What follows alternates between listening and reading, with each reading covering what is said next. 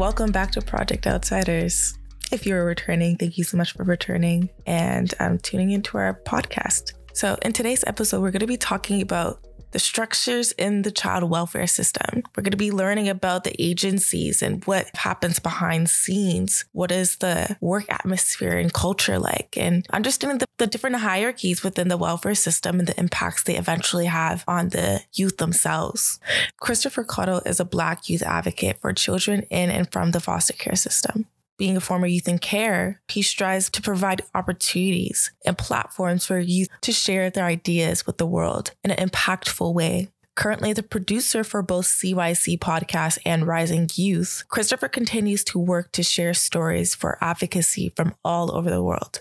We go back about two years ago when the advocacy office was still uh, running and we haven't even received the news yet that they were shutting down. I think it might have been a, a year before that, potentially. Mm, I feel it was like about four months because the event happened in August. Mm-hmm. Oh wait, no, yeah, so yeah, so then it happened. It's like three months after, like in November, we found out. Yes. Yeah. So essentially, the event that he's speaking of is an event that was being held at the advocacy office. Yeah, it was called uh, Passion to Action. It took a lot of work to get set up. I guess we're going to start talking about the advocate's office, but um, so being a youth amplifier at the advocate's office is more like a community. Well, you get the opportunity to work and do community development projects and work with individuals who are actual like are actual advocates in the office that have um, master's degrees that have been working in the social welfare system, youth justice sector, um, working with uh, directly with indigenous communities or people with invisible and invisible disabilities. Um, so these people really work like when the advocate's office was open on um, on open cases um, working on helping advocate for children and youth in uh, these different systems of care that the advocate's office was uh, was to oversee, and uh, through that, the the youth amplifiers that were uh, mandated to work within that office were given opportunities to help develop like community development projects. So what happened in like the early years was there was like a um, a decision to start making more um, uh, direct directed um, like groups towards individual um, cases that were rising up across the board, like in a standalone complex. So um, they started the uh, Feathers of Hope initiative, which was to focus on helping um, individuals and Indigenous communities all across Ontario uh, with various indigeneity. And the uh, Our Voice, Our Turn program, which was to help with the child welfare sector and the foster care system, um, which is there's a very popular book in this industry called My Real Life Book, which was developed by the team. Um, if you ever get a chance to read it, I definitely think that there's a there's an archive by Michelle Baines who definitely has all of our material, and I think that we still have an archive site for the Ontario Child Advocate. So I'll definitely link that in the video uh, and in the podcast. So you guys can definitely check out this documentation because it's really, really good. And it's what made me really want to go about pursuing this work, just seeing the fact that other young people had the capacity to do so. So, um, when I joined the office, I was brought on as a communications amplifier. So I wasn't really tied to any one of these initiatives. Um, I was tied with the communications team. So I was working directly under the communications director and the manager and the IT department. So we worked on making sure that the outgoing communications of the office was. Um, had like relevant themes, uh, conversations, um, and making sure that the content that was coming out was uh, helping advocate for children and youth in, in unique ways, but also provide information resources to young people. So one of the ideas that me and the other amplifiers came along with, just because we uh, we had done other projects like on the CYFSA and the Hair Story Initiative in the past. So we decided to come up with this project called Passion to Action, and it was just to go about making um, a, like a forum, like a mini forum. We wanted it to be a large, larger scale when we first had the idea, but it only ended up turning into about like a one day event where we had several different um, individuals in the black community. The idea and the fundamental like role for it was to show young people in the black community um, alternatives like an alternative like role models alternative like paths just because what happens like I, I guess like in the black community a lot is uh, there's a lot of like directing young individuals towards like sports backgrounds or music careers. Um, and uh, it i mean it's it's great like if individuals are talented and capable of doing so um, but the one thing is that a lot of young people don't really have ideas of what they want to do in life right and they don't really get practical um, chances to interact with individuals in those industries. So we were just like, well, how do we make it possible for if a young person's like, well, I don't want to obviously be a rapper, but I want to own a house one day. I want to own like 10 houses one day. Maybe I want to be a real estate agent. So we would bring in these individuals. So we had real estate agents, I think financial advisor. We had an individual who um, did a lot of work um, contracting like art and like mental health stuff. And then uh, to top it all off, we had the original president of Flow 93.5 come in and he talked about what it was like to run and host a radio station and do that produ- uh, production. So we, I thought it was a great success. And Shanice was there at the forum, and uh, it was, um, it's funny, yeah, because it's like we hoped that when we made the event that young people would be inspired to end up going along like paths that like they thought were like like they were able to see people like in the representation and see what they were able to do and then like find people in their communities or in their circles that they wanted and seek out that same type of mentorship on their own so to see shanice here and like to be working with her now and talking to her on the podcast mm-hmm. from something so small like that is i, I find it really really inspiring because it's just like it just goes to show that the work that we were doing even though it it, it it's yeah. it's gone and it's uh, yeah. it's very small still able to resonate. Right? It was. Yeah. It was. And so, when and how did you start actively engaging as a child and youth advocate for Children's Aid? Like, what? Like, where did it all start for you? Uh, okay, so it's actually my advocacy for myself has always been since I was a young age. Like, mm-hmm. I've always been very like outspoken on like people doing wrong things to other people, people treating me badly.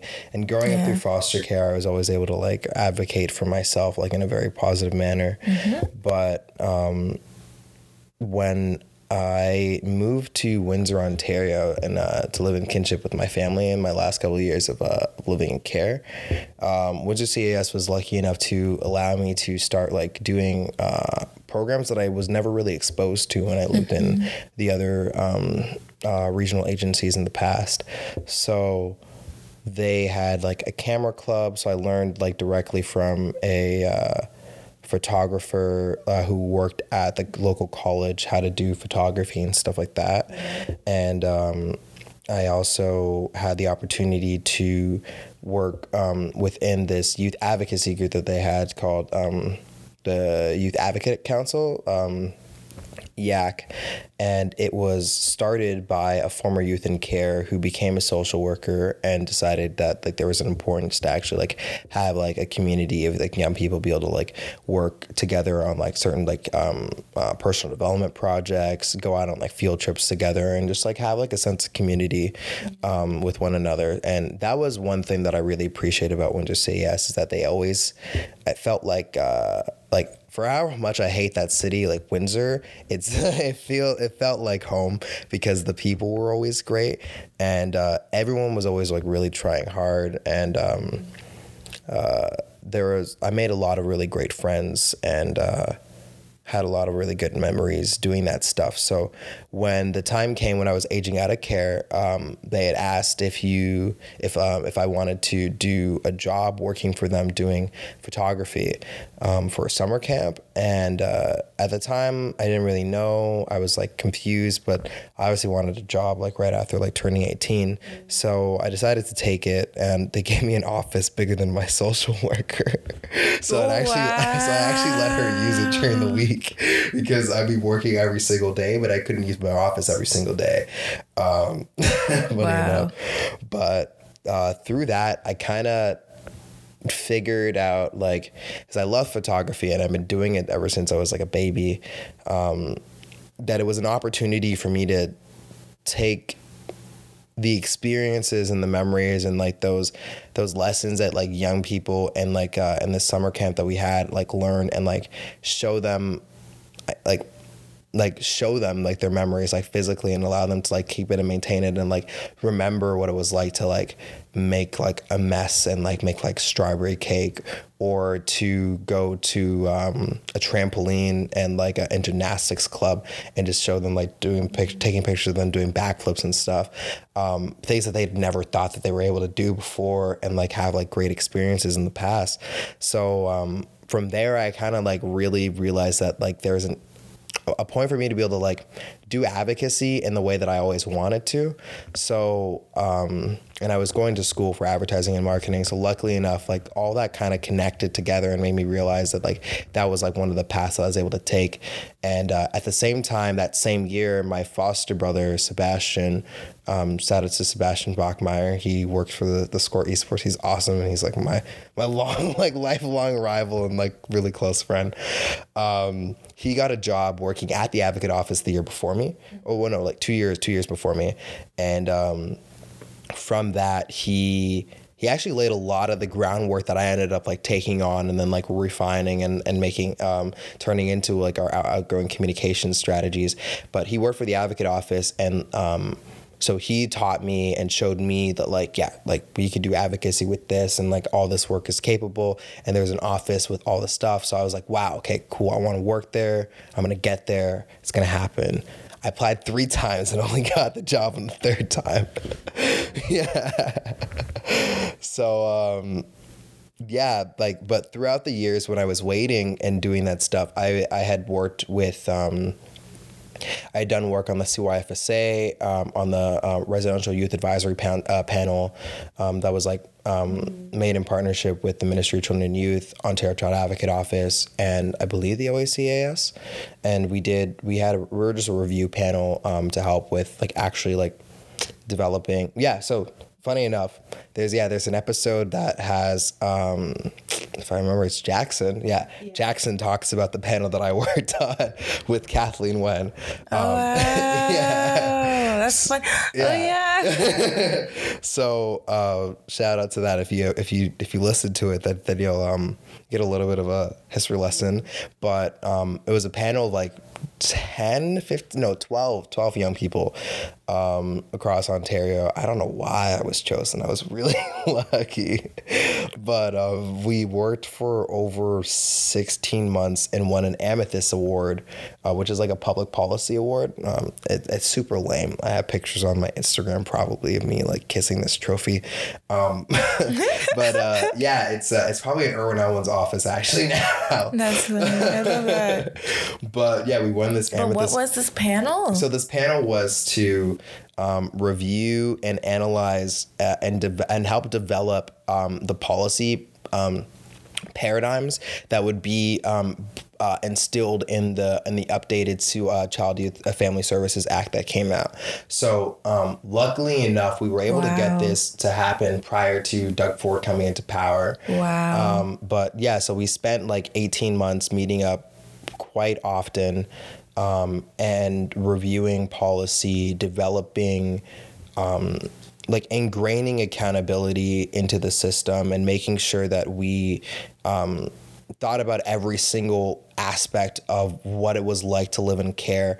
We would go back to our own communities and host like panels and com- and uh, community discussions to then further get information on what other people in our communities were actually su- struggling through and trying to get a better hold and understanding of how we could then shape that regulation and policy. So the first thing was the policy, yeah. and we worked on that. And then once the once the the policy was written up, then we actually got like the first ever opportunity as like a youth panel in Ontario to able work on actually developing um, strategic regulation to help enact and affect the policy that was written up in the law.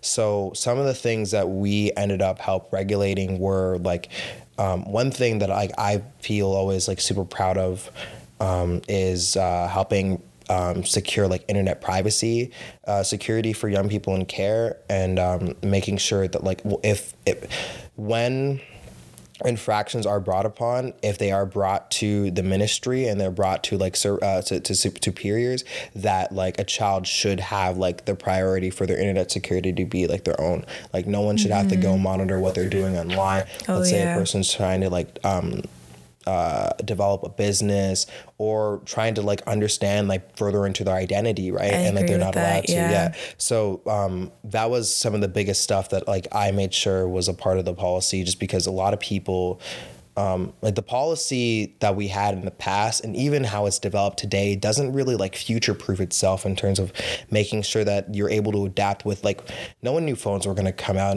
like 30 years ago right? So the fact that everybody has a cell phone and the fact that everyone has pictures and stuff like i've heard horror stories of of like foster kids getting their phones taken yep. away and having people go through their entire gallery, yes. right? Yes. And like that is completely wrong. That is not okay, and it's a vote of privacy. And like even in like the terms of services for these devices, you're not like it's it's against like law to do that if you're not actually doing um if, if you're not actually the, the user or the holder and even in, in legal law yes. but it's never been held up or properly um, addressed for kids in care so that was something that i always made sure and we always like throughout the whole the whole policy and regulation program we like stress like accountability and making sure that there are background measures to mm-hmm. to keep back uh, to keep track of what would be happening to these children in care. So, what came of the whole um, the efforts with the privacy um, with technology? So it, it's in the law. It's in it. It's in the law. Okay. It's and it's and it's in and its regulations like are like properly like, like addressed,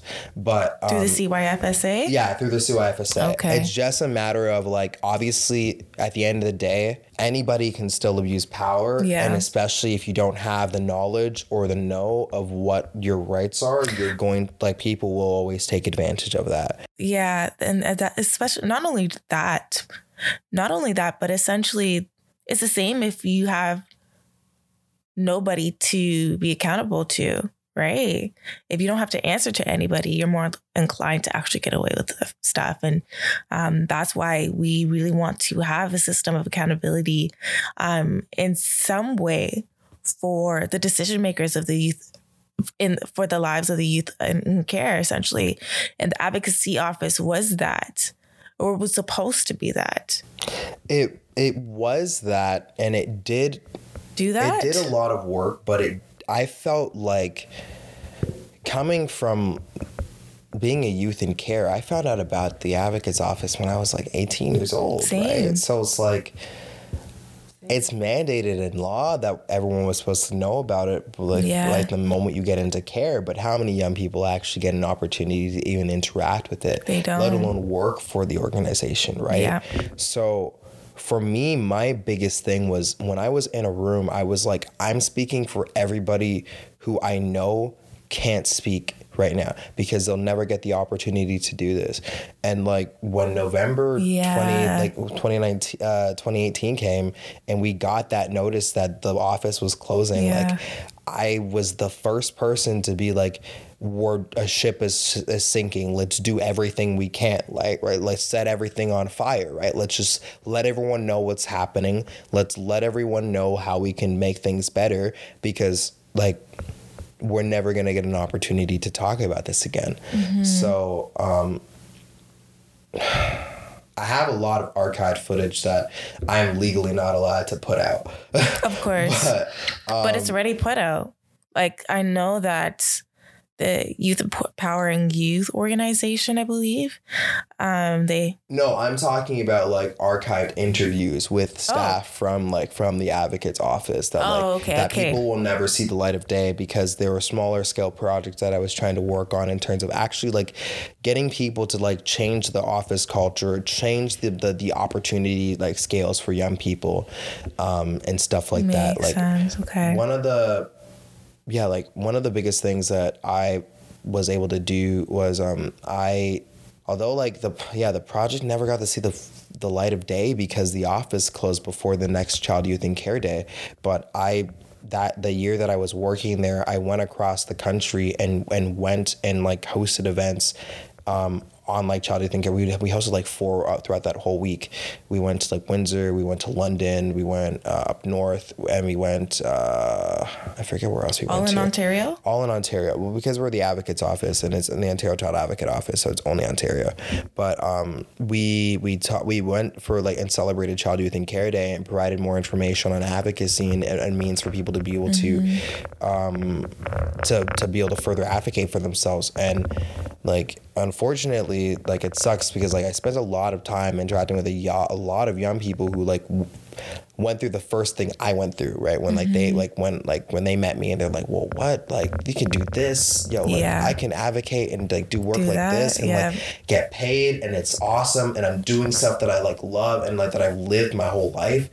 Um but I, like young people were getting inspired and I really wanted a lot of young people to have the opportunity to do the sort of stuff that I was doing because like I spent my whole life dreaming about being like editing videos and doing animation and um, and setting up like large scale events only to actually like get that opportunity to do it like and like to try like to actively pursue that so um mm-hmm. yeah. like I'm so sorry. I'm know, so I've sorry. lost my train of thought because I've just been I've been giving yeah. a history lecture on like everything pretty much. No, yeah. I, I completely understand. But you also so, where I came from, so it's like this yeah, is like a big question. It's a really big question, and it always takes everybody like some time to really be able to paint out a clear picture yeah. for I hope I other was people. able to do that. No, absolutely. Well, I I also didn't even highlight the fact that like in those like years that I was doing other work, funny enough, like Shanice has also done work with One Vision, One Voice. I was um, yeah. on one of the first panels that was ever hosted by One Vision, One Voice by Kike Ojo. Yeah. In terms of uh, talking about um, uh, so one of my first speeches that I ever did publicly was expressing the importance of cultural relevancy and care, but also but also expressing the importance of diversity as well, mm-hmm. and exposing young people to multiple cultures to allow them to be able to be adaptable when it comes to future situations as well, and. Uh, I ended up doing a lot of work with um, the OACAS and Akike Ojo because of that.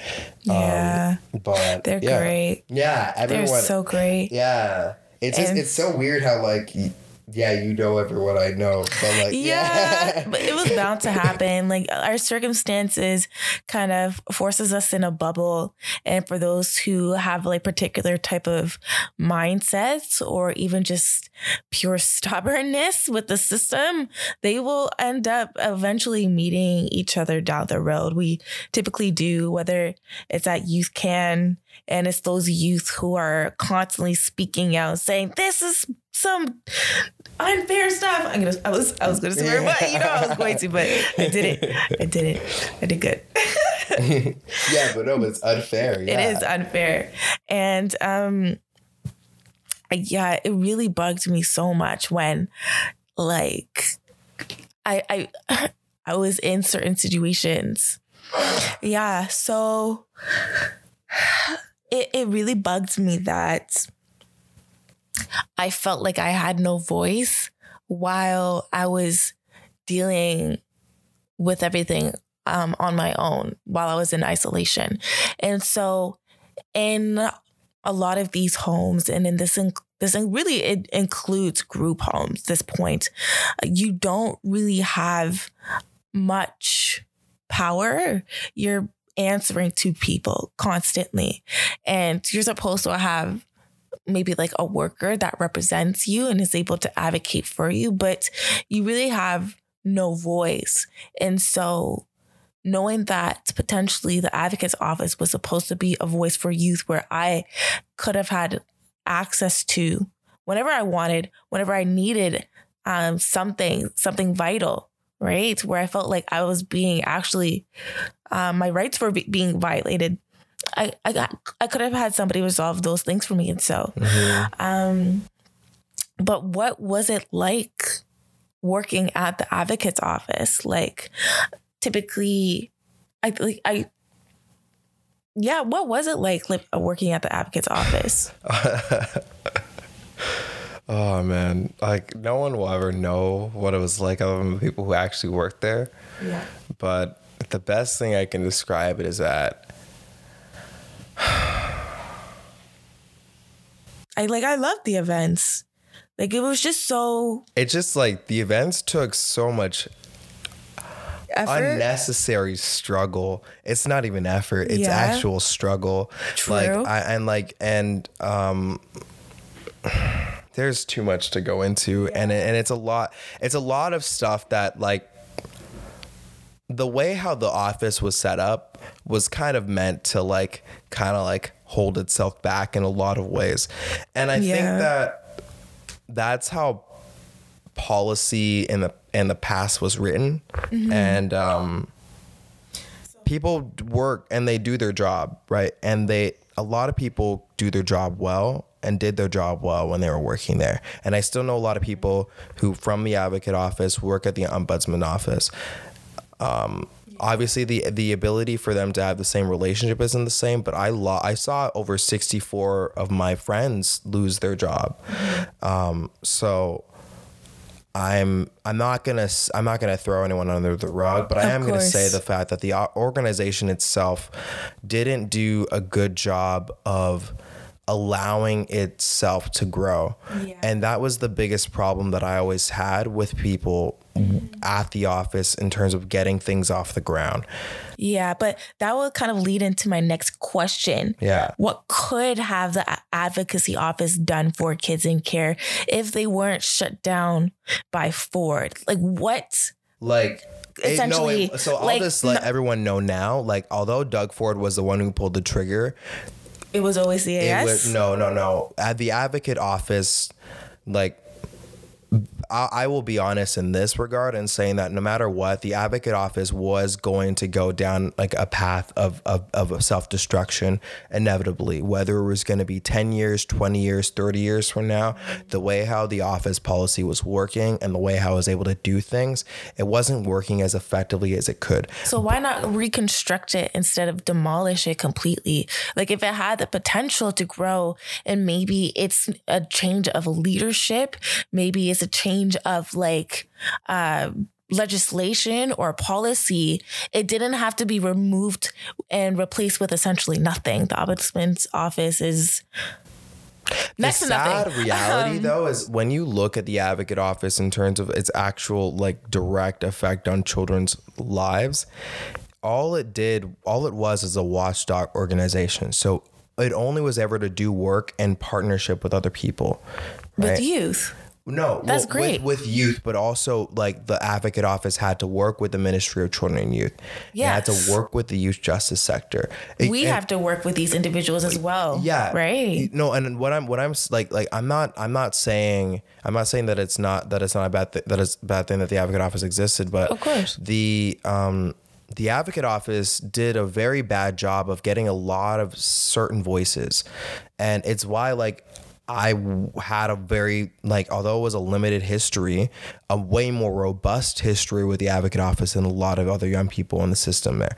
And I always articulated the fact that like there was there's over an eighty thousand constituents that we have an, a, a responsibility to to let people know, and the fact that and I would always argue being like why is Kids Help Phone Line more popular and more well known than our advocate office is, Yeah. knowing that the mm, advocate Oh, office yeah. has the ability to be able to cover a lot of these sectors regardless of which.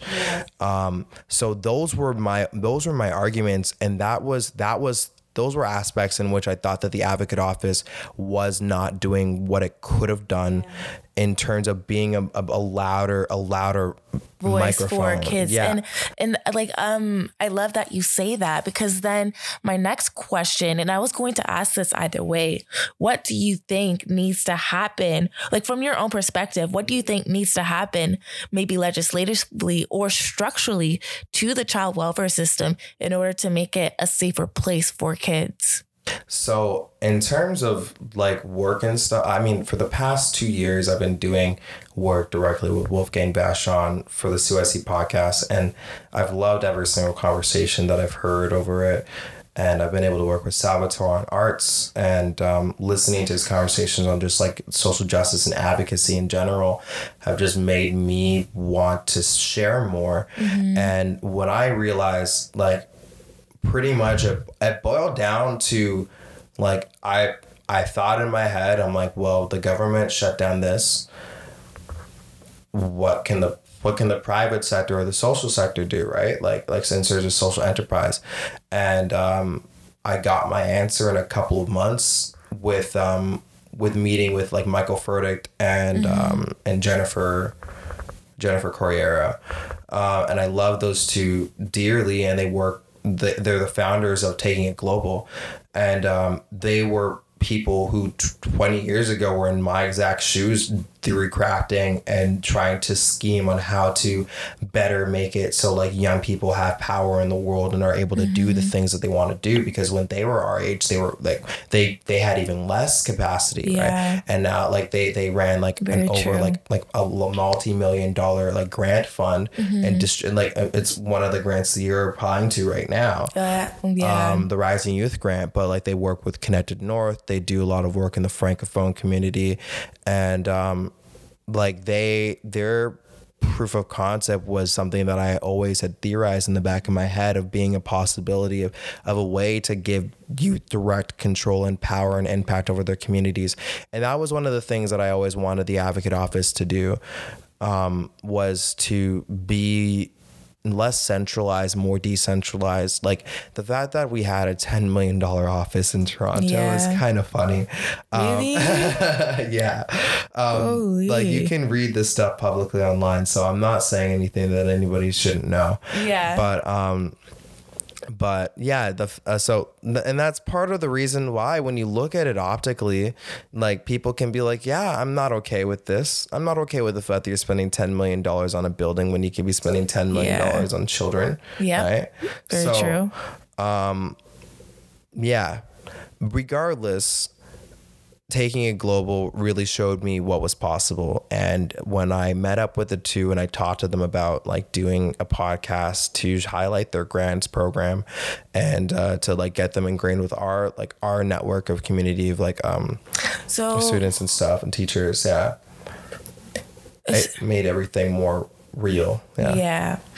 So, um, but I like I guess essentially what I was trying to say. You say. were trying to ask like what needs to happen. Yeah. But what, I, what I'm trying to say is that like organize like so like my my question that I asked myself was could the private sector or the social like social enterprise sector do something and I got my answer with my Mm-hmm. like my, with an, with, an, with another partnership working with individuals Okay. doing like sharing more advocacy so from there like I knew like and in that very short period of time when all that stuff was happening i was also like having conversations with like michelle baines Yeah. and uh and like when the advocate office was closing i was seeing cheyanne ratnam's early days of her like th- like making her uh, her plans to do the organization that she works with now right Yes. and i had had opportunities when i when the office was closing to do direct work with uh youth can and, and youth Yeah. in care canada um so like and i have friends who who have like who've worked directly in youth in care canada who've like who've like health who's hosted youth can events and stuff. So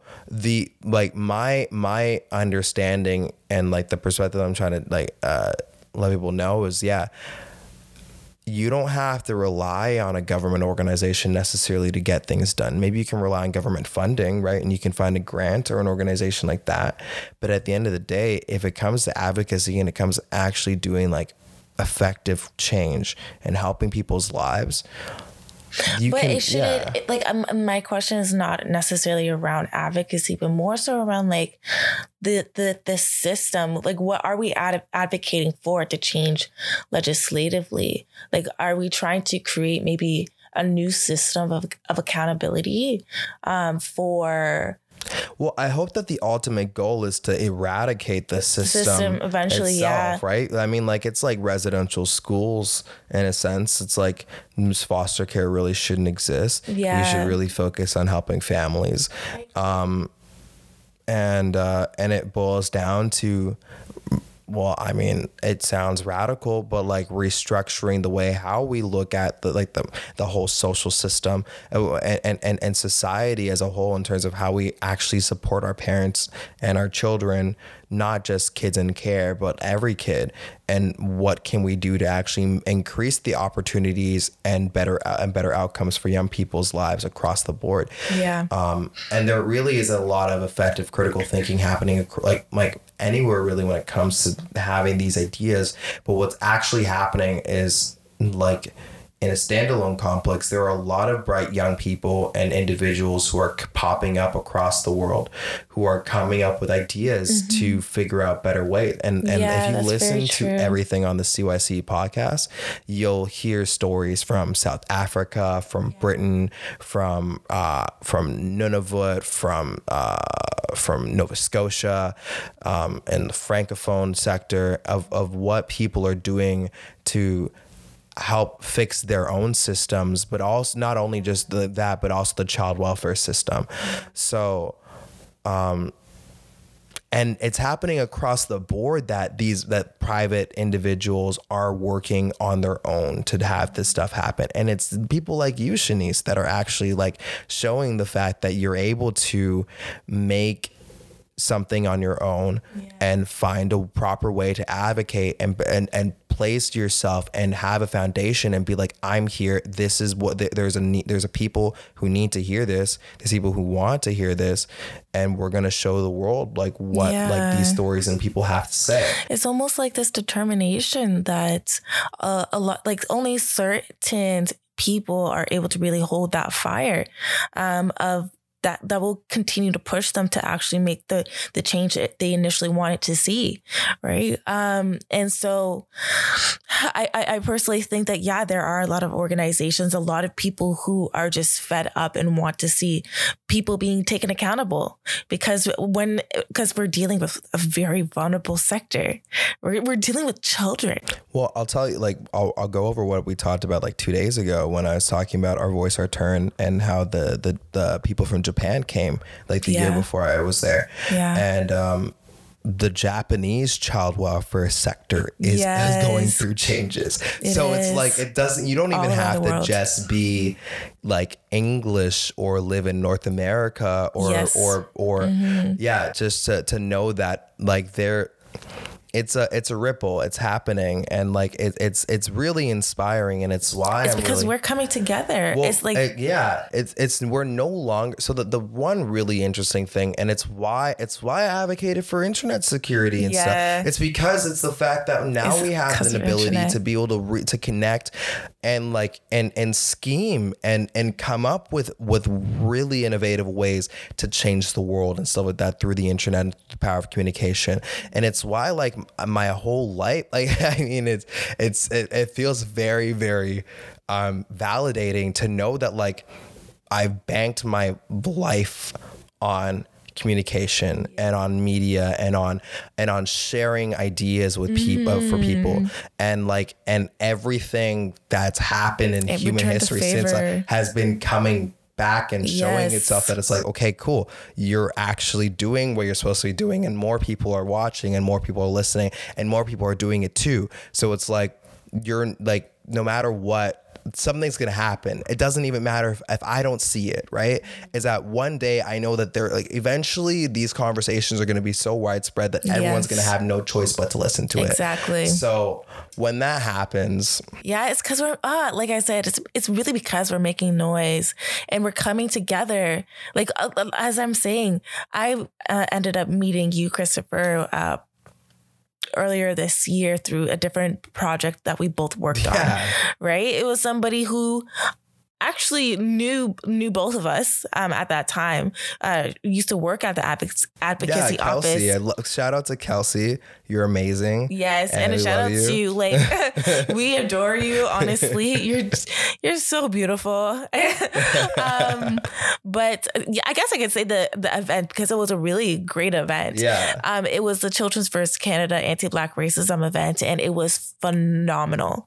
Um, essentially, like like Wes Hall was there, got him to be like our uh, opening guest speaker. Funny enough, he worked down the road from me when I, when I was. Wow. Yeah. See, He was essentially on. This was like something mentioned in a different episode that Yeah. was really vital to be able to have like some kind of representative, representative like Wes Hall, Mm-hmm. um, be like a community leader or icon to be to rec to essentially emulate the black potential.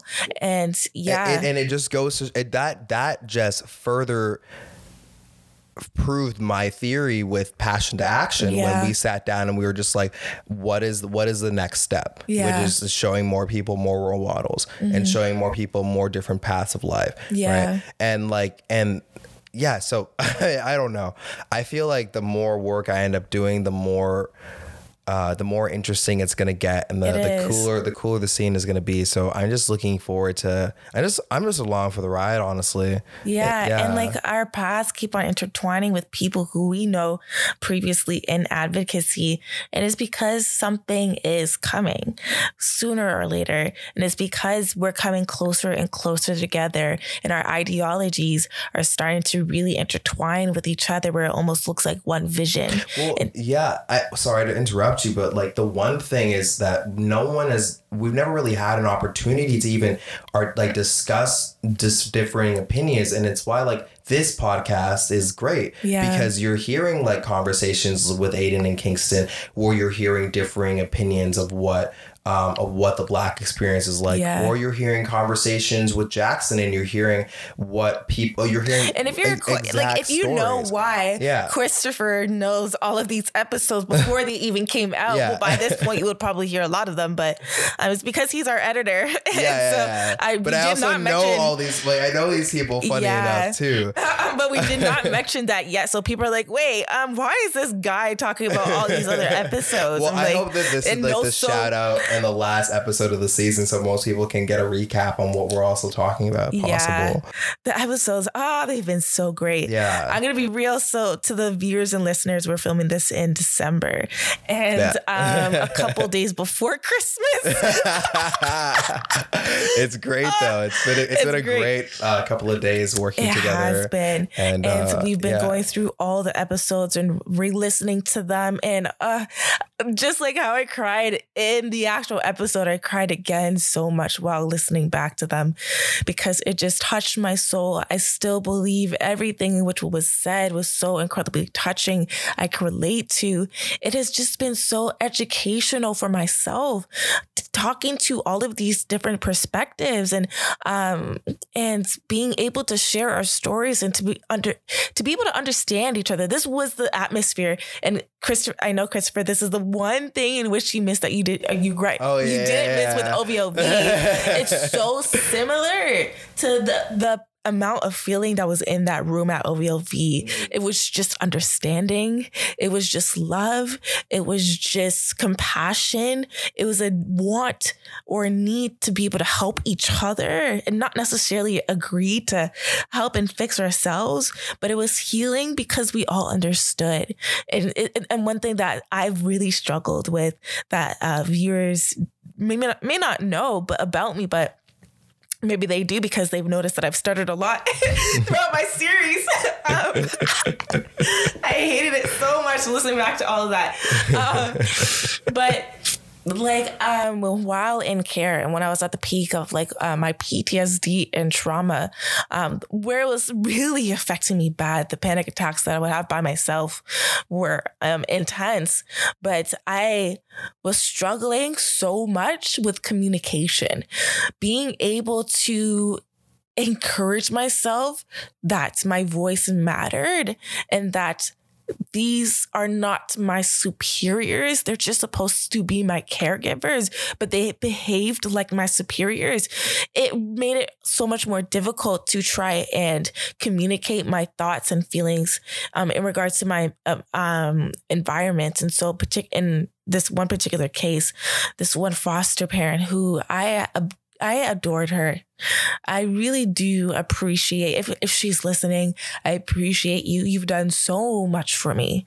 Um, but we it was really difficult for us to understand each other. For what? Because we were from two different decades. Well, not like well, five different decades. I don't know. Um, wait, no, that doesn't make any sense. We were from different decades. three. It's like three. We mean three different like, like generations. She was like it's like three, three generations, gener- two different yeah, de- generations, two different generations, or three different different. Three gener- it was like a grandmother and a mother. No, it was just my aunt. I mean, okay, well, so like, then it's just it's just your you and your aunt. yeah. Okay, sorry. See, like this is getting this is getting deleted. Okay, so then let me repeat that. So we can pretend that didn't happen. Um, okay. I hate you. Okay, so essentially, um, I loved her so much, but because we came from two completely different generations, um, we couldn't see eye to eye. And when we used to get into heated arguments because like she wasn't able to understand what I was trying to say because I was suffering from severe anxiety as well. I wasn't able to communicate my thoughts into sentences that she was able to understand. And her not understanding made it a whole lot more difficult for me to be able to communicate to it to her. And so like that was and this is like the whole part of communication is being able to understand, to being able to listen and then also to um to work with us to find some kind of common ground is something so rare in the foster care system. And it really does affect us going into our adulthood because we are being trained to think that our voice doesn't hold any value.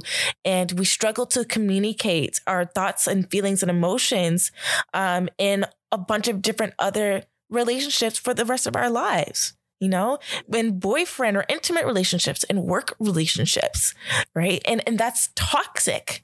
And so this is one of the reasons why we really want to be able to teach youth how to find confidence again in their voice using well, our podcast. Like one of the things that I always felt was happening was like there was like a docilization of people in care. Like you go into care and you're just like you're the problem. Yes. Everything about you is wrong.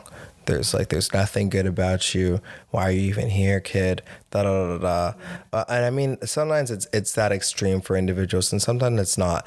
But um, that really screws with your head and doesn't make you want to think. And for some reason in my head, it was just wired differently that when someone said something like that, I'm just like, well, screw you. Okay. Mm-hmm. Cause like, that's obviously not true.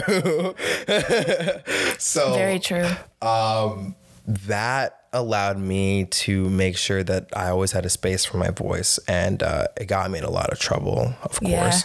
Yeah. But yep. Um, Always does. Yeah. And the crazy thing is, I remember being told that, like, um, whenever I would speak up, uh, uh, uh, speak up for myself or open my mouth, quite frankly, it was just like entitlement. I and so and then I'll tell you the story super quickly. Essentially, was at a Christmas party uh, for York Region Children's um, CES, York Region Children's Aid Society, whatever. Yeah. Um, and it was in Newmarket. We always have the same Christmas party in Newmarket, and essentially, um, I was the host for the event that that year. It was my final year, and um, yeah. And so I wanted to do a poem, a speech for the youth.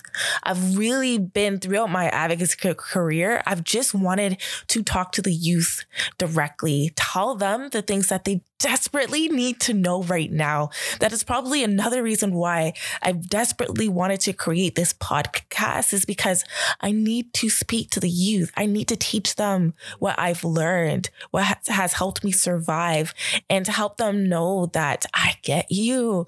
You're not alone. Um, and I'm going to fight for you. I'm going to be here behind you.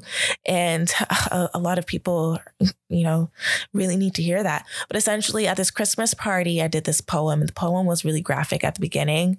And so the my like the worker uh wanted me to either like cut that part out or just not do the speech. Actually, they heavily encouraged me not to do the speech. They tried to get me not to.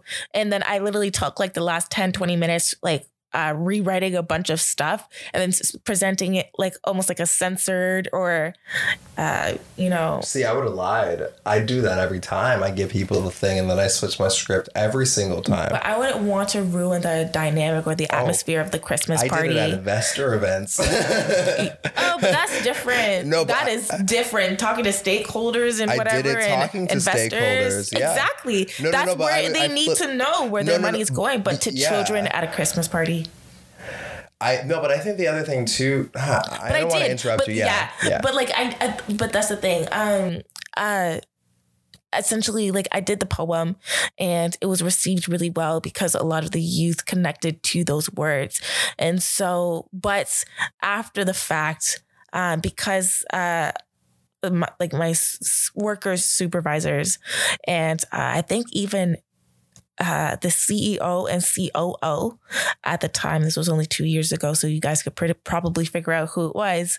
Um, like they made comments about me. They called me entitled, and they've said some pretty like negative things, saying that like I'm you know, stubborn, entitled, or whatever. And then when they said that, I actually, because like obviously my work at the what? No, I can't say that. I can't say how I know, but just know that I know. And when they she told me that, um, because I was going to be using that speech for a staff meeting because the um, yeah, I was gonna use that speech for a staff meeting. Essentially, what I did was I included those comments in the speech, and she was sitting in the audience, and she was like, essentially, like the supervisors called me and tried to like I, I used it in a poem. I I should recite that poem on here. That'd be really cool. But um, but I looked straight at her when I said that portion. And I called her out in front of like a hundred other people. I didn't say her name directly, but um, she couldn't look me in the eye. She literally like looked looked down and I saw her from the audience,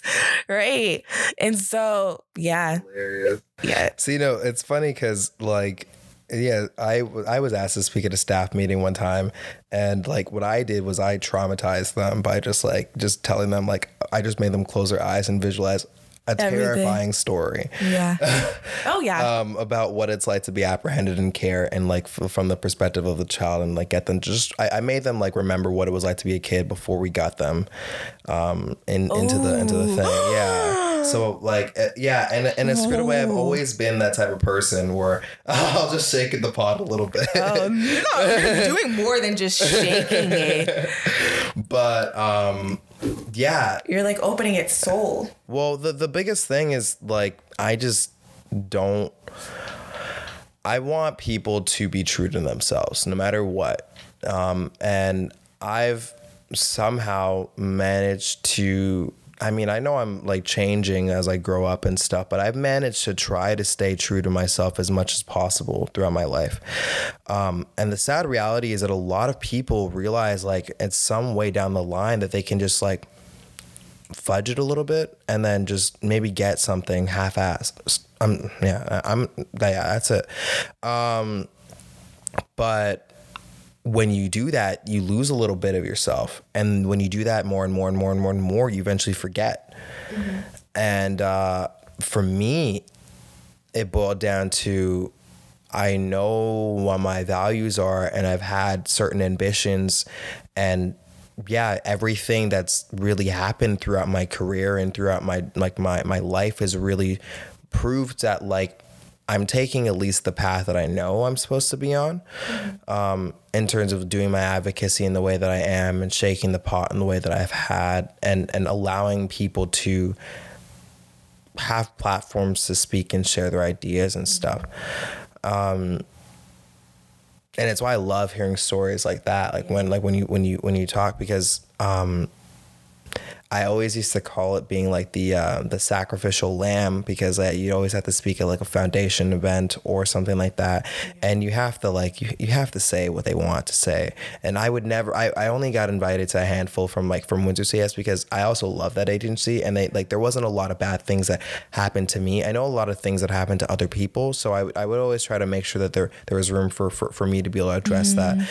But um, yeah, but like yeah. youth really get creative with it when yeah. it comes to sharing their stories here because yeah. we so far we've had youth uh, share their their experience and care um, and their passion for advocacy through like singing and creating songs for us or um, in poems as you've as you've heard. And well this just, podcast is my advocacy in some ways yeah, right like it, it's really great like yeah. how it, like how creative people get when it comes to sharing their stories. It's not only a way that they learn to cope with their situation but it's a way that they really try to communicate with others um, the feelings that they felt through their music and stuff. It's it's just it's beautiful to see the diversity of passions and how it kind of intertwines to still receive the same message. Like I was saying before, we're all going towards one direction. We're going to be meeting each other in the center. And I guess the reason why we're getting so so like much the, closer. Yeah, so much closer than why we well, it's are it's multiple generations so are working together now. Yeah. Like Wolfgang's Wolfgang is, um, he he does his advocacy through making sure that the next wave of child uh, of child welfare uh, practitioners that go through his class get a better understanding and grasp of what it's like to live in care and see what it what the perspective is and look through that lens and like when I first met him and had that conversation, I was like, well, well, like that's advocacy. That like, and when you realize, like, yeah, he's been doing this podcast for over Jesus now. It's been like it's it's actually around like eight years now. What? Um, yeah. Wow. um, but yeah, like so this podcast has been like he's been doing this podcast, the CYC podcast for a while, and he's shared a lot of stories. He shared a lot of uh, of ideas, and, and it, it, it spawned from uh, he'll, he'll he'll say it spawned from his from his um, not wanting to do uh, journals for te- for teaching and just wanting to like just have like an easier way to just communicate like ideas to his students like on a weekly basis for the work that he's supposed to do regularly. But it really did evolve into a resource that not only he uses but I've taught lessons at like um, McMaster yeah. and at Western University. Yeah, where like we've literally like we're like from us doing like advocacy um, work like for the Ontario Child Advocate Office, the podcast also gets brought up, and then that goes into the work regimen afterwards for like literally then like you have students from across the country that are listening to the podcast on a regular basis for um for for a lecture or for a lesson and stuff. So then they're getting a better perspective of what it's like to live in care, and they're going through the system trying to become practitioners themselves. So like then it's just like full circle, yeah, then and then it keeps on happening, reading like generation after generation generation is just passing on that knowledge, yeah. passing on that passion, and um, like the not only just the mindset but the purpose of it all, mm-hmm. right? Onto like the next generation of individuals.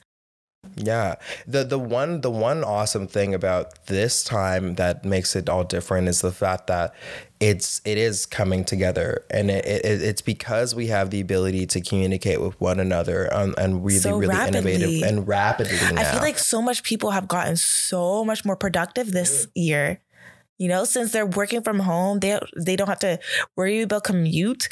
People have saved so much money on insurance mm-hmm. by not having to drive their cars. They're like I've noticed that I've been a lot more efficient and productive um, working from home. And like I don't know.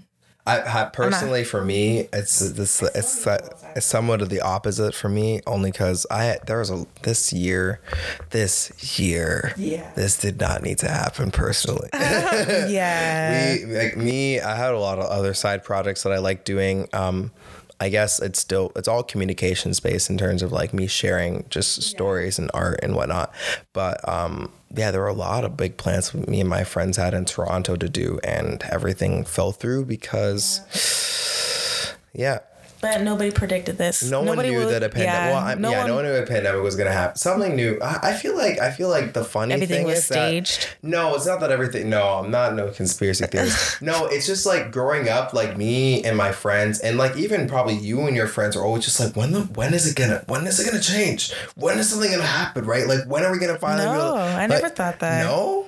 Like other than within my own life or Well, like within just my like circle. yeah, just like like when will rent be cheaper, right? Or like or like when Yeah. when when when can I buy a house, right? When, when can I get a car? Like when all this other stuff. And I feel like people like at least like me and my friends in my circle were like thinking about like like it's gonna crash one day, everything's gonna crash one day, and then when it finally happened, it's just like wow, okay. you manifested it. Yeah, it's it's a, a bunch of people did apparently, right? Like, I mean, shout out to uh, to to Jones and that podcast about manifestation and spirituality. Oh, Yeah, um, yeah, just because I yeah, it, it, it- it's twenty twenty vision. See, and 20/20 yeah, and, vision. tho- and those and those numbers and those numbers. It's creepy Every- numbers, numerology, been- all of that. but, Yo, when I started but for for at least a hundred years, twenty twenty vision's been a thing. Really? It's been it's people been saying twenty twenty vision. I Nah, got I twenty don't vision. that. 2020 2020 vision. No, no, no, that was in 2020. like no, but no. What what I'm saying? No, like when was 2020 songs- vision? Like no, like they're like I, I'm referencing like an old song. I don't even remember who it's by. It was literally it's That's by Tyler the Cre- Oh my god. It was it came out this year. By that, did not come out this year. Yes, it did. That did not come out this It- year. oh, let me see. No way. Yo, it definitely You- did it. It did. It watch. definitely did It it. did. Watch. Tyler Creator made a new album like last month. This is not in the podcast. This actually will be in the podcast because I will be right. This is an Watch. older song. Tyler the Creator. Yep. So see you again. Can I get a kiss? Can I be that's forever? uh, I forgot it. I didn't notice I was doing that. Let me see. I can't. Come on. 2020. 2020. Oh, no. I don't need the lyrics. No, just when did the song come out? That's It that simple. Why are you Dutch? 2017. Yeah, so yeah, so Christopher James Cottle is though. right. That's what I'm trying to say. No. It's manifestation. Um, yeah, it was 2017. Who is it by again? Tyler the Creator. Okay, okay. Yeah. Yeah. I want to play that song right now. We can we can listen to it No, during it's a break. But um but yeah, so it just it's it's it's kind of ironic how over over yeah This past our- our- year. well was this past year really turned into 2020 vision and that everything's Everything just bun up. Everything's well, like people like on Bitcoin were like, it's gonna hit 20k, it's gonna hit twenty five thousand dollars, and it did. and it did. Well, it hit 24, yeah. yeah, right. So like, They're saying it's going to hit $300,000 by the end of this year. Uh, no, no, no, no, no, no. I don't know about that. I mean, there's only, there's literally only like eight, like like ten days left, maybe. So like, I don't no, think. by the end of this year. Oh, true. yeah, there's But only ten that- days left. By the end of 2021 is what some um, investors have been predicting. Oh, okay, well, we're not a financial podcast. Yeah, true. Yeah, no, no, no, no. but um but yeah like it's just it's it's it's funny and it's entertaining and and to make and to, to add icing on the cake like yeah things like this podcast have finally manifested and things like um, youth empowering youth and um, Cheyanne Ratnam's organ. I don't know the name, but like The but things like- Ontario Child's Advocacy Coalition. the Ontario, the Ontario Child Advocacy Coalition. I remember being, yeah, I remember like getting a little like Facebook notification, like when it was like would have had like five little followers and nothing, and it's like just little Cheyanne just trying to do her own stuff and like and like make a way, and then She like always does. yeah. It's amazing. like and it's like I remember when she when she hosted that little that little panel not it wasn't little at all was a protest in front of the city. Yeah. I was Oh, there. little panel. yeah. So like I was there like recording. This like my boss told me he's like just go just go. Like you don't even like if you want to feel the like just do it and I'm just like well I have nothing better to do because yeah so we ended up going doing a little recording having a great time meeting young people in in this in the child welfare center from that that were, had the ability to be in downtown Toronto that mm-hmm. day and like and protest against the government and protest and say that like these things are important and most of those individuals are now doing work in the child welfare sector Yeah. and actually doing effective change so That's like good. it is really it's really interesting to see like humble beginnings Oh yeah. Um and I've I've I've liked to I've I've always been a lurker. Like I don't really like being in the spotlight. So being able to see from the background has always been like a really really nice thing. Yeah. I agree with that. And th- that's another thing I really loved about a, a lot of her little initiatives and not even just her initiatives, but things um, that really push people to um, have confidence in their voice. Like OVOV really pushed me to um, regaining that confidence in myself again. You know, um, basically before that, I, I was really brought down because I felt like I really couldn't do anything but, or do much about my uh, life. But it just really triggered this energy that, wow, I can and I will. And yeah, it's just all coming together. It's great. Yeah, yeah. So uh any more questions? Oh yeah, quite frankly, like we uh, we've answered quite a bit. Um, but want to pause? You want? Yeah, right. like the actual thing.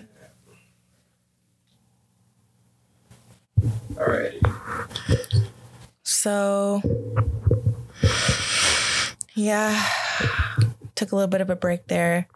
Um, I think we have been talking for quite some time. Uh, we did touch on a lot. Um, I know that like you were able to honestly just go into your story um, and your journey throughout like advocacy and talk on a bunch of things that you've learned just so fluently. It's just I really wanted to allow you to flourish there because I learned a lot.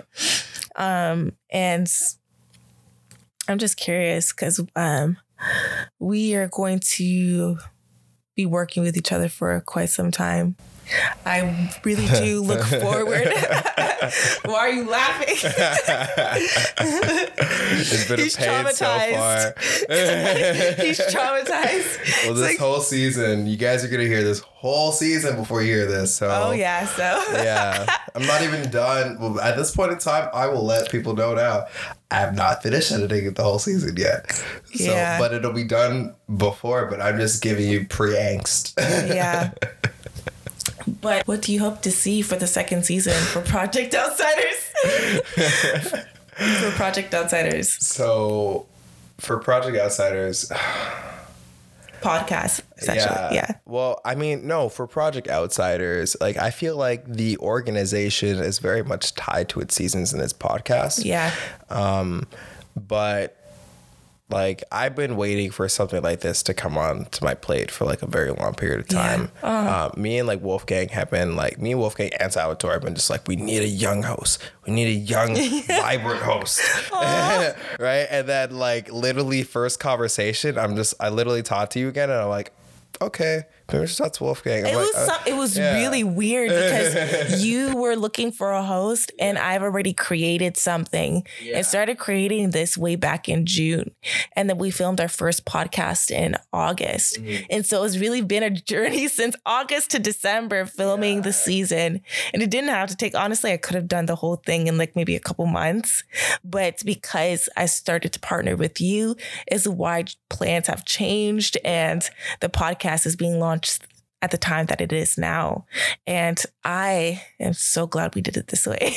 I have no regrets. It worked out beautifully. It feels like every single November since I joined the Wolfgang's organization, something always changes. So Yeah. so maybe next year something one. maybe some, next year something will be probably be bigger. Honestly, I always try to run away. I try to run away Don't. every year, and then like something. I always just bring something bigger on my plate, and then Wolfgang is Yeah. like, Wolfgang's like, why is he doing so much more work? Right?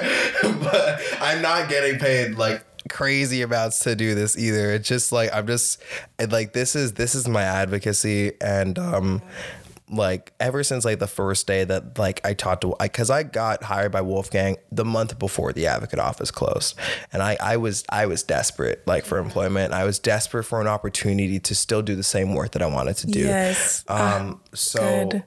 yeah all that came together and now we're here and what we've wanted for see we want we wanted prior to Shanice showing up was a young host to talk about child welfare experience and to have unadulterated conversations about what life was like from multiple perspectives and because Wolfgang didn't have the direct access that we wanted and Salvatore was is really was pretty spread out and I I'm I like being behind the scenes and I like like making sure that the work is done, but I'm not really the person who wants to be on the camera and stuff. So when you showed up and you presented your first season, I was like this is it. This is what we've wanted forever.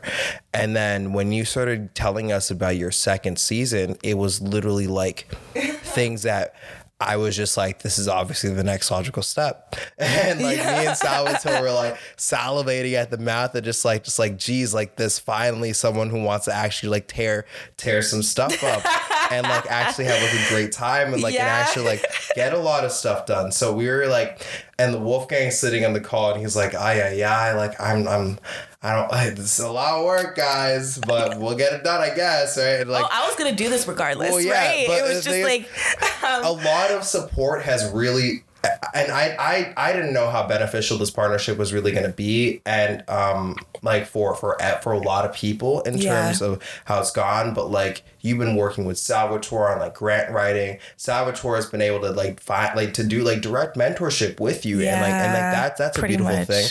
Um, you like we've been much, able like, to put like a lot of people together, like Christina, who you guys heard in the series. She's working as our social media manager now. She got hooked on it. Um, Troy Elliston, amazing conversation. He got so excited about the conversation that we had that he said, "No, nah, I have to be a part of this." His spoken word, his poetry is just he's invested now, and he wants to help out in any way he can. And so it seems like everyone we end up touching starts to just get you know they get it yeah. they just get it and they just want to be a part of it mm-hmm. right We're, and because yeah well it's it's the thing is it's it's, we're getting we're, we're getting, getting, so somewhere. close. We're getting we're getting like, so close yeah. because what we're really trying to do in the future, if and it, what is so beautiful about this is all youth from care. We all have lived expertise yes. better than anybody. it's crazy. Better than anybody, and we're running this. And so for season two, what we're really trying to do, and for the seasons beyond that, is collect really um, thought out, planned out statistical data and logical data. And we're going to put together and we're going to formulate some kind of like plan, a letter, or some kind of.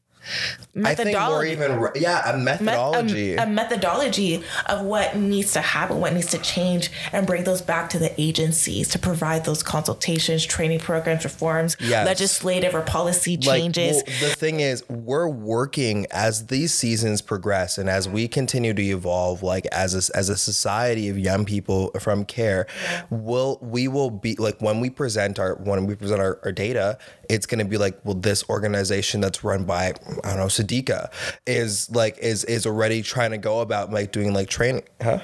You're moving the microphone oh, sorry, a little sorry, bit too sorry. much. Oh shoot! What I am? How? I was moving around a lot. Yeah, because when you move, your microphone jiggles. Oh wait, shoot! I I've been pulling the cable. Oh. It's okay. It's okay. Okay. Okay. Well, that's. That's ridiculous. Okay. All right. All right. All right. All right. All right. Just try not right. to shake. yeah, I'm sorry. That's gonna be a pain in the ass. No, it's okay. It's okay. I know. I'm. I hate myself. anyway. yeah. Um. But yeah, like let's say like an organization like like that one day Sadiqa wants to make is, is actually has the capacity and has been working to try like developing training regimens, right? And it's literally just like this is a contractor that you should hire. And it boils down to like these enterprises like that like like things like Jennifer Corriero like 20 years ago thought about making end up becoming the actual um like contractors and people who are working with the government.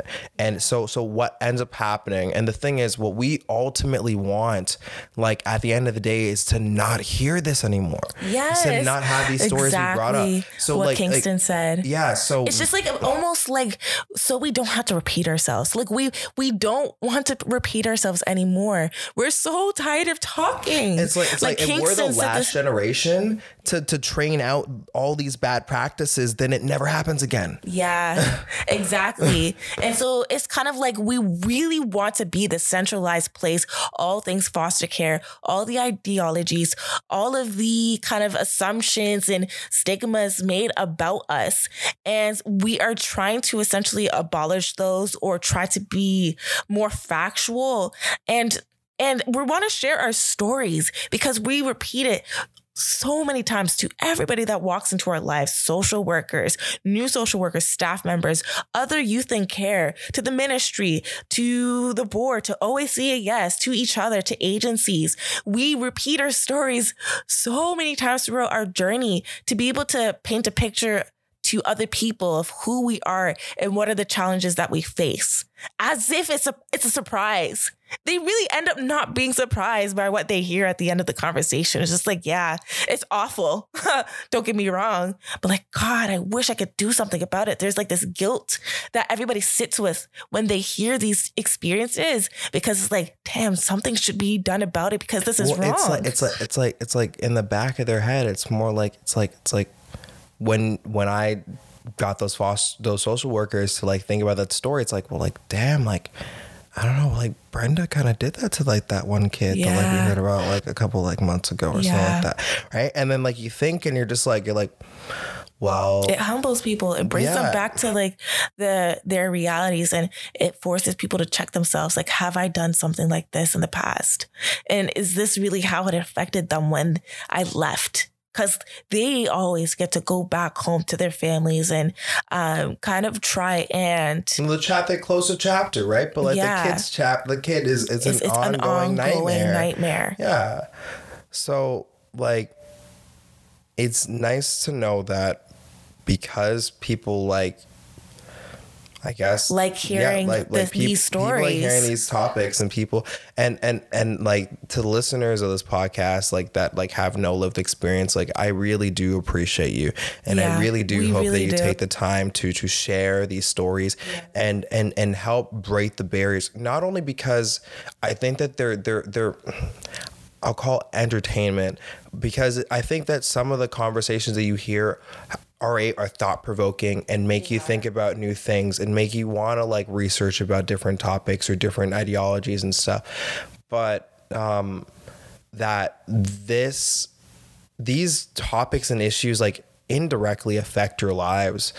Um, in terms of when a kid in care goes in and gets apprehended and ends up there's a, there's a new kid at school how many times is it that it, that it ends up being a foster kid Yeah. right and then that True. kid that kid has the ability to affect like yeah.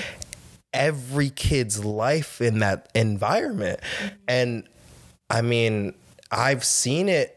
I like literally like I mean, my foster brothers were like considered like the the jocks of the school and they were the most popular and influential individuals.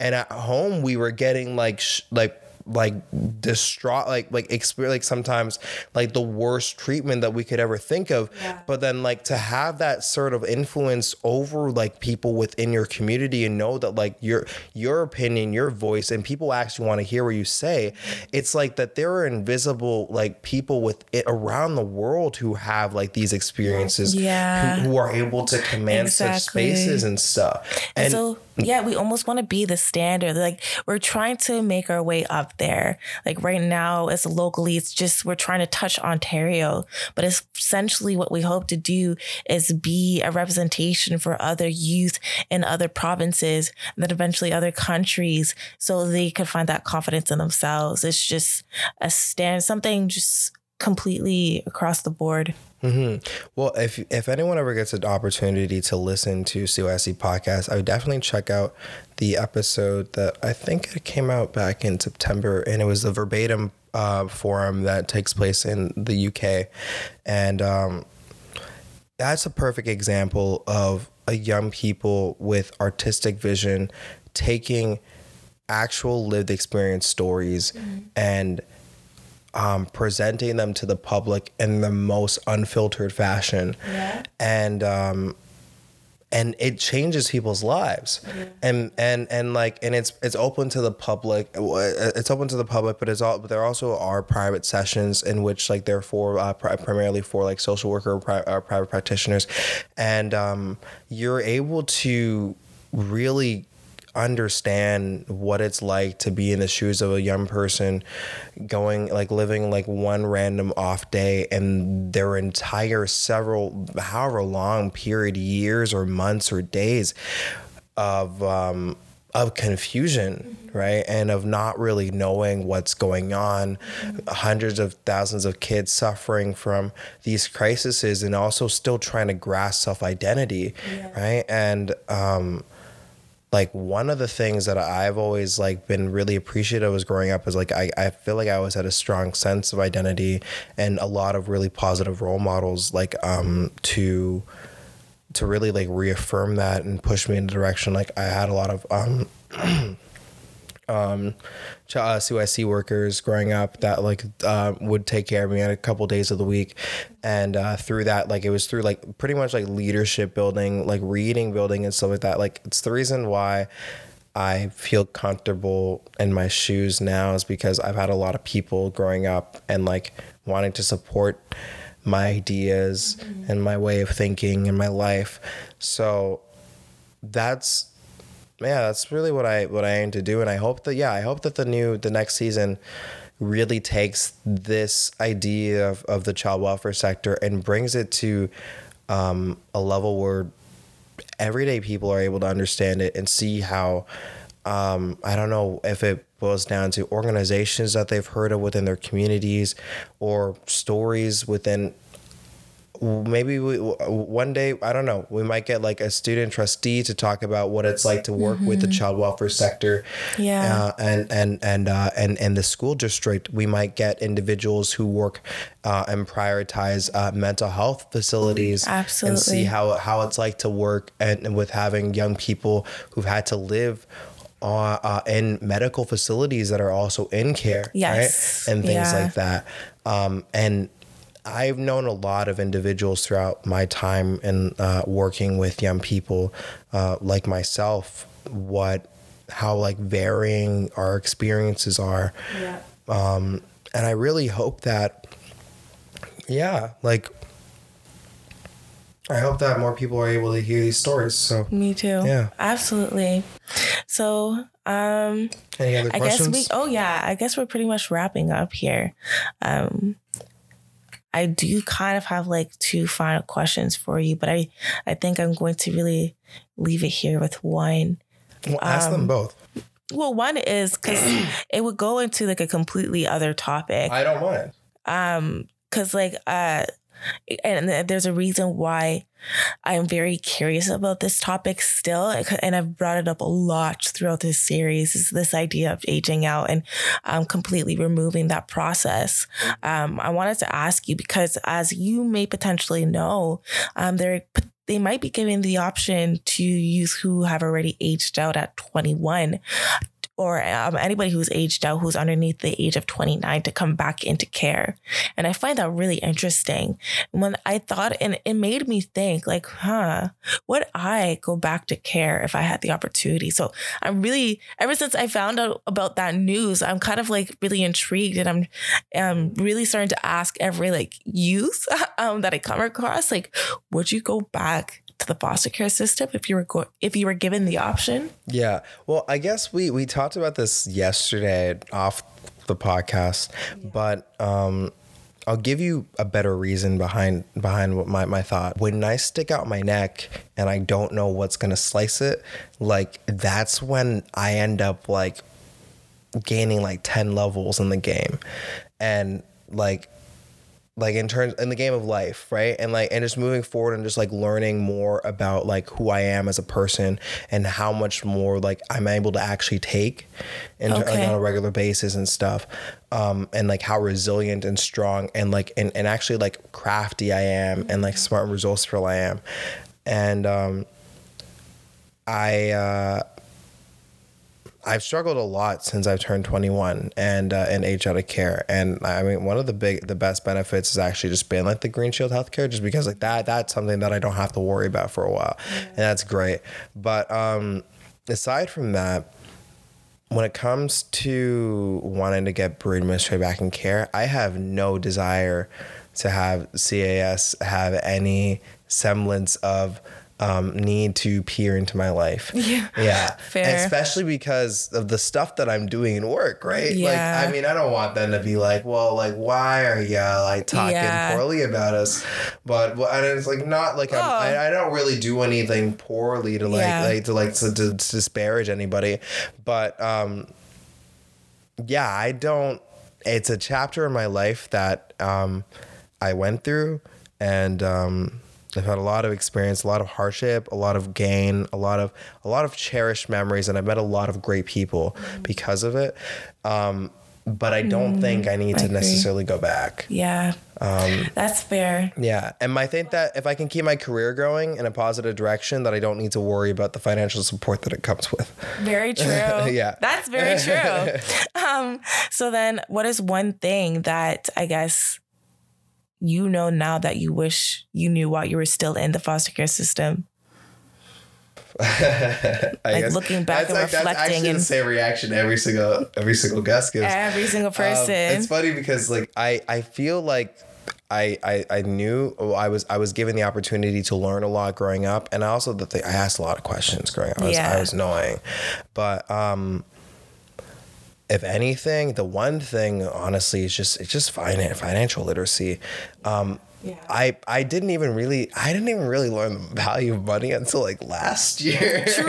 right? So yeah. to be honest, same. for well, a this lot year. of people it's different it's different things right like oh man that mic just moved but yeah for a lot of people it's different things though it's whether or not like it's like being able to cook or Yeah. financial literacy or um parenting in some cases for some people right Yes. um yeah i yeah that's just the, the one thing is if i could just been a little smarter with my cash yeah. i know I i'd think be we like way way way way further yeah. um, but honestly, I also don't regret anything that's really happened in my life. There's a lot of screwed up stuff that's happened too, but I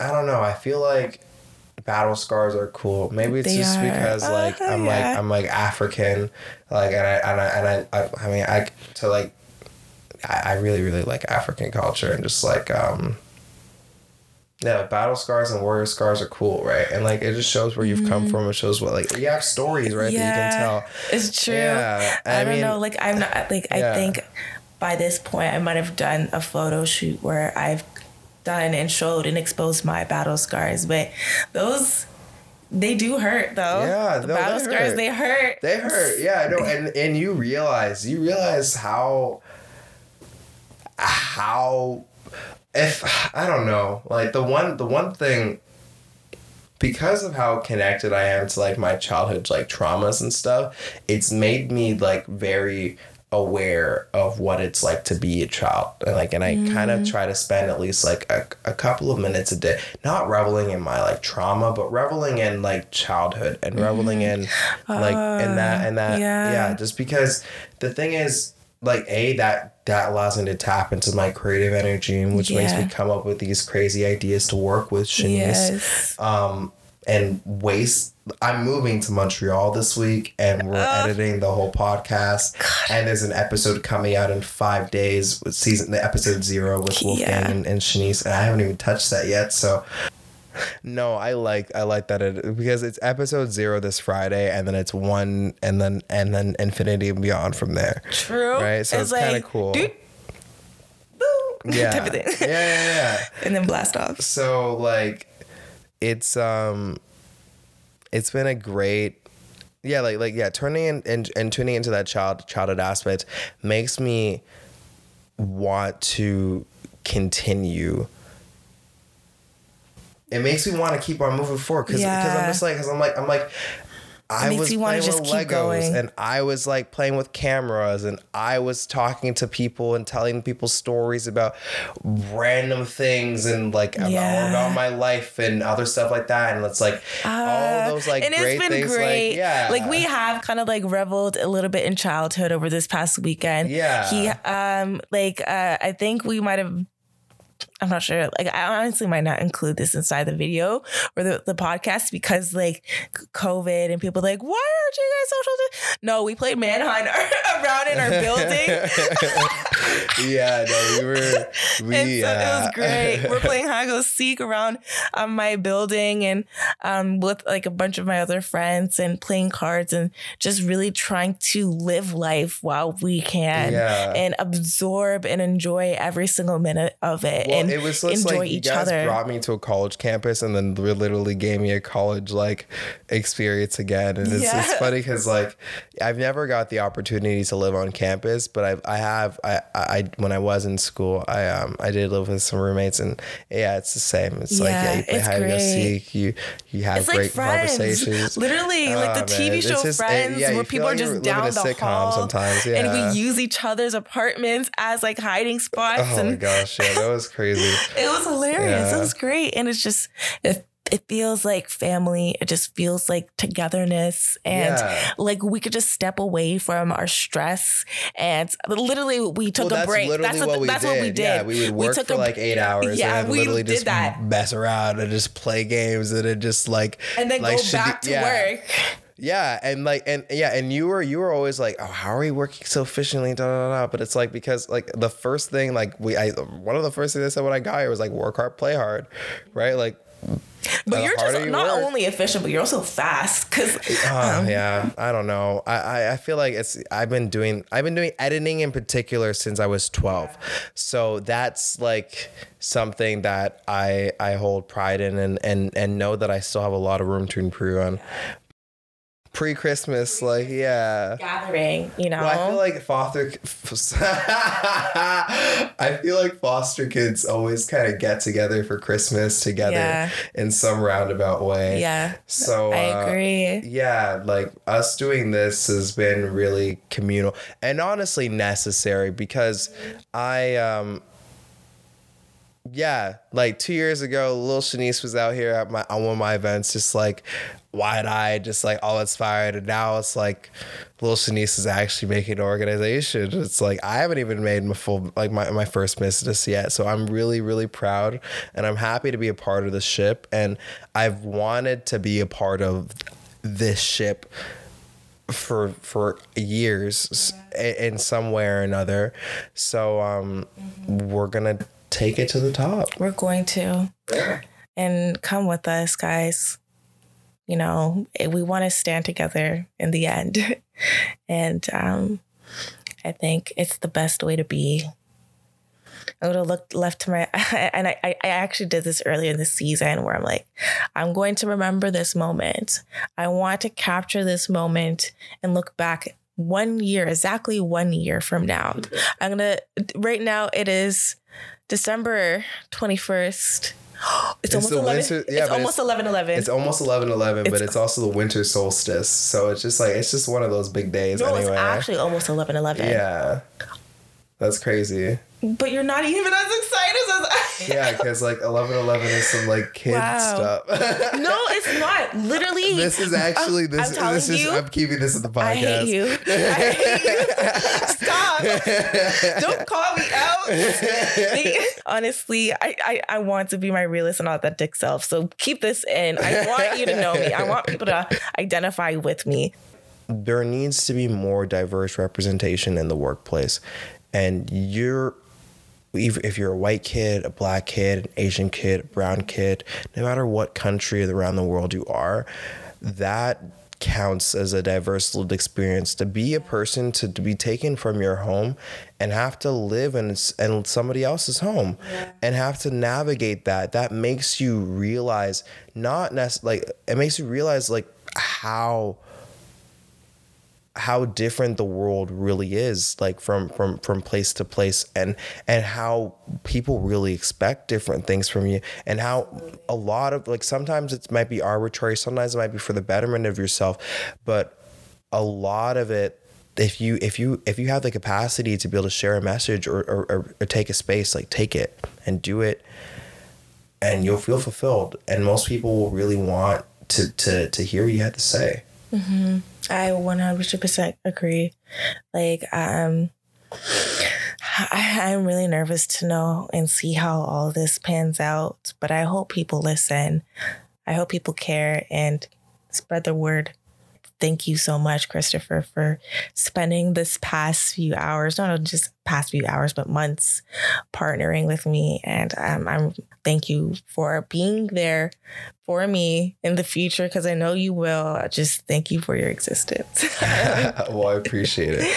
And I'm um, really happy to, I'm really happy you're here and I'm really happy you're doing this stuff. And I'm really proud of you. Thank you. I really appreciate that so much. Well, listeners, if you made it to the end of this podcast, thank you so much for listening. You are a trooper. You're amazing. If you made it to the end of this series, congratulations. Thank you for listening. Thank you for supporting us. And thank you for just caring.